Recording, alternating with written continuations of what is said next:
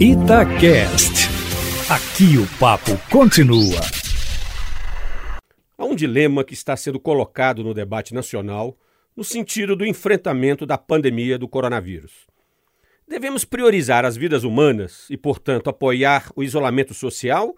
Ou devemos priorizar a economia e os empregos e, portanto, apoiar a retomada da atividade econômica?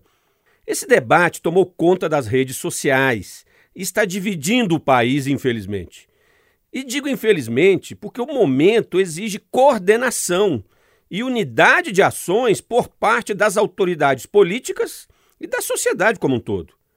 Qualquer tipo de conflito, de embate, só dificulta a saída da crise. É tudo o que não precisamos para enfrentar a pandemia.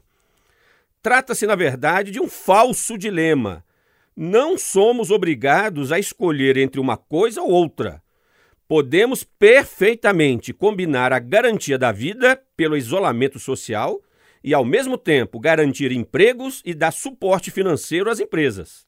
Os que me ouvem vão dizer, com razão, que o isolamento social é perverso porque vai afetar negativamente a economia, gerando falência de micro, pequenas e médias empresas e consequente perda de empregos. Estão corretos. A recessão vai acontecer, queiramos ou não, e será mundial, conforme dizem os economistas. A tarefa que se impõe, portanto, é reduzir os impactos econômicos negativos do isolamento social. Para tanto, o governo federal deve gastar e muito, ou seja, deve abrir o cofre.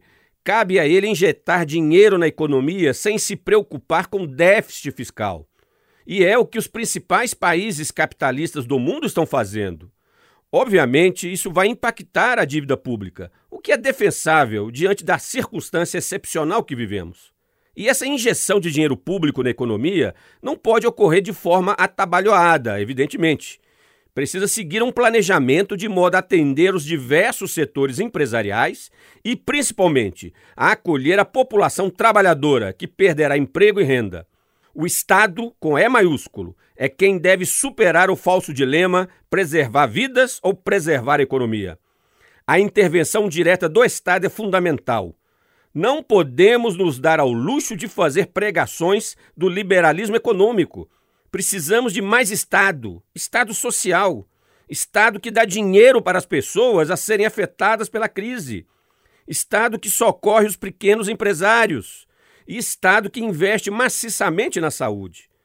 Tudo isso deve ser feito paralelamente ao isolamento social. Devemos continuar seguindo as diretrizes do Ministério da Saúde. Fiquemos em casa, salvemos vidas e que o governo federal seja mais audacioso para salvar a economia. Luiz Flávio Sapori para a Rádio Itatiaia.